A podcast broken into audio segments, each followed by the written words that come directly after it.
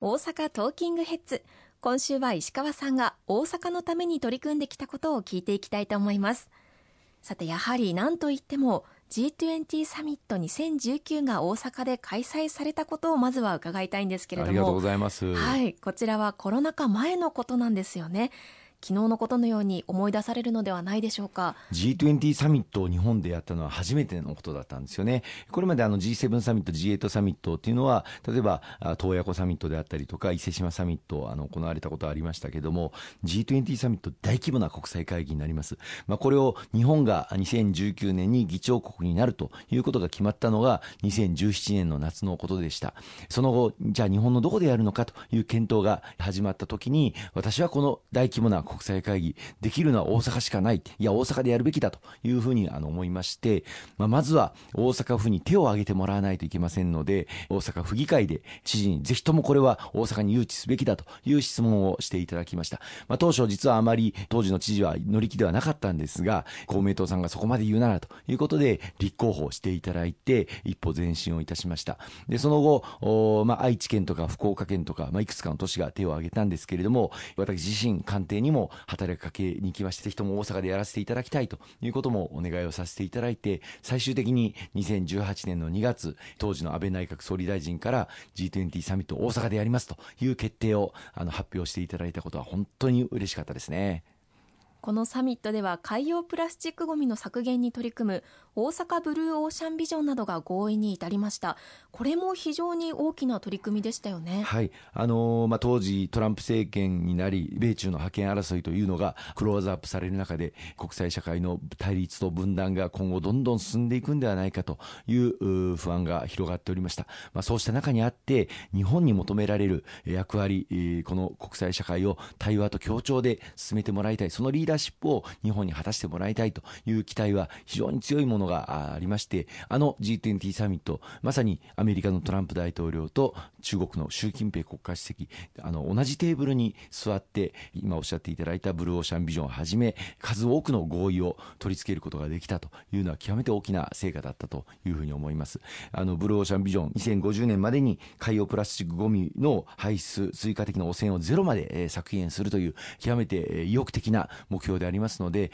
それを採択したこの大阪で、まずこうした海洋プラスチックごみの排出削減にも取り組んでいく必要がありますし、海洋プラスチックごみを多く排出している中国の役割、責任というものも大事ですし、途上国に対する支援というものも極めて大きなテーマだというふうに思っておりますので、頑張っていきたいと思いますね。そしてその後は2025年大阪・関西万博の誘致にも成功しました。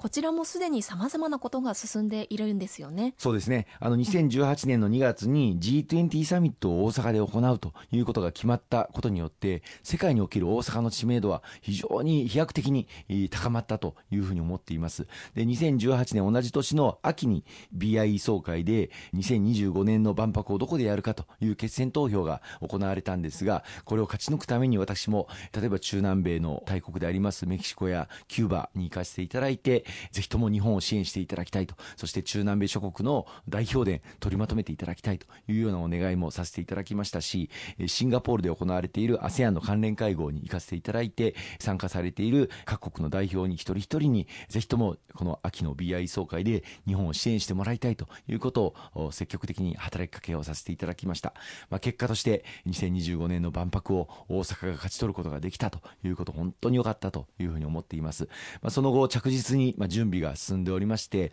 つい3月にはドバイの万博が終了いたしましたのでいよいよ次は大阪だという機運が高まってきているというふうに思います。参加を表明していただいた国も100カ国を超えましたしまた企業団体もパビリオンの建設に向けて着実に準備を進めていただいております。来年の春からいよいよあの夢島の会場でパビリオンの建設着工開始ということになってまいりますしまた万博の関連インフラ例えば淀川左岸線とかさまざまなインフラ整備もしていかなければいけませんけれども、これも国を挙げて投資をさせていただいているところでございまして、残すところあと3年しかありませんけれども、大車輪で万博の成功に向けて準備をしていきたいというふうに思っています。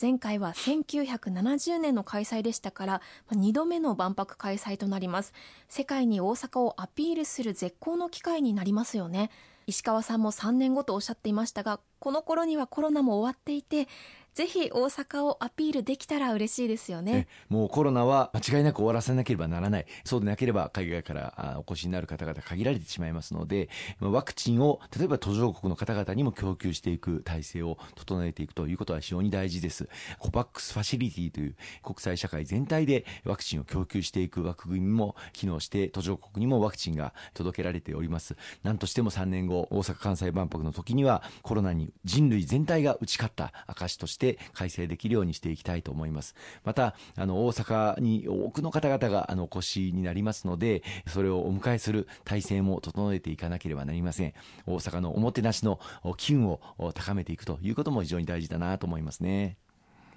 そしてこのような大きなイベントなどが開催されるにあたり、必ず取り組んでおかなければならないのがバリアフリーだと思います。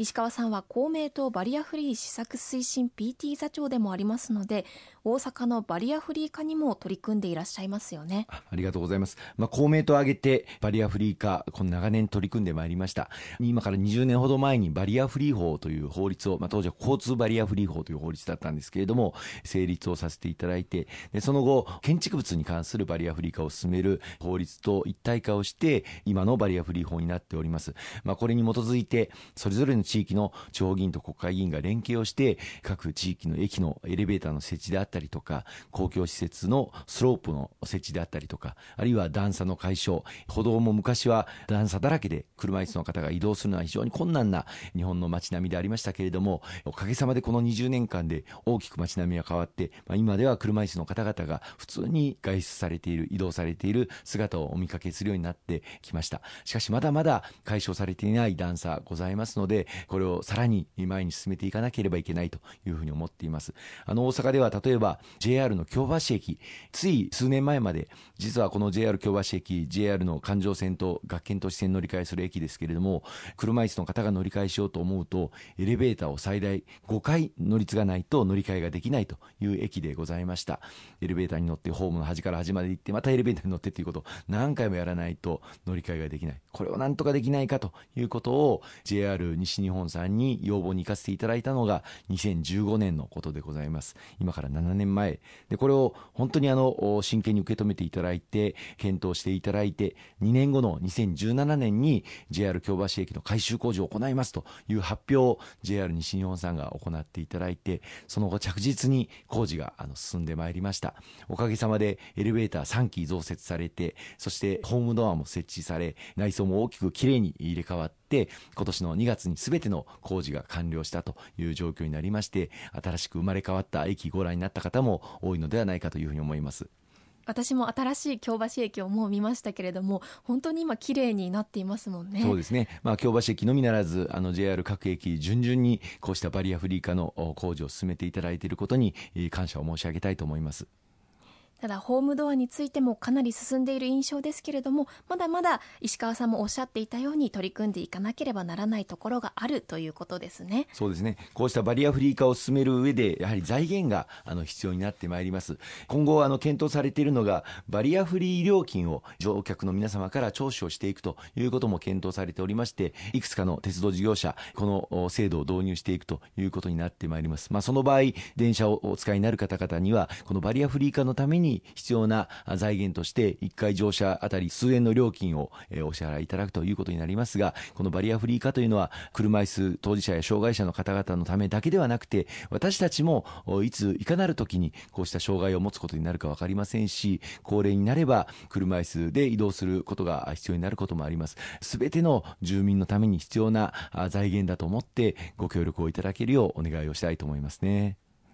そしてコロナ禍以前大阪はインバウンドが年々増加していましたが外国人のビザ発給要件を緩和するのにも尽力されました。万博の頃にはまたインバウンドが戻っていると信じて頑張っていきたいですよね。そうですね。あのかつて日本は海外から来られる観光客に発給するビザ要件が大変厳しくて特にあの途上国の方々が日本に旅行に行きたいと思ってもなかなかビザが入手できない状況にありました。この要件をやはり緩和していくべきだということを私も国会で何度も取り上げさせていただいて私が初当選した2010年から徐々に徐々にこの発給要件が緩和されれ、右肩上がりに海外から来られる観光客の方々増えてまいりました。2000万人を突破していよいよ3000万人を目指していこうという矢先に、まあ、コロナになりまして、一気に、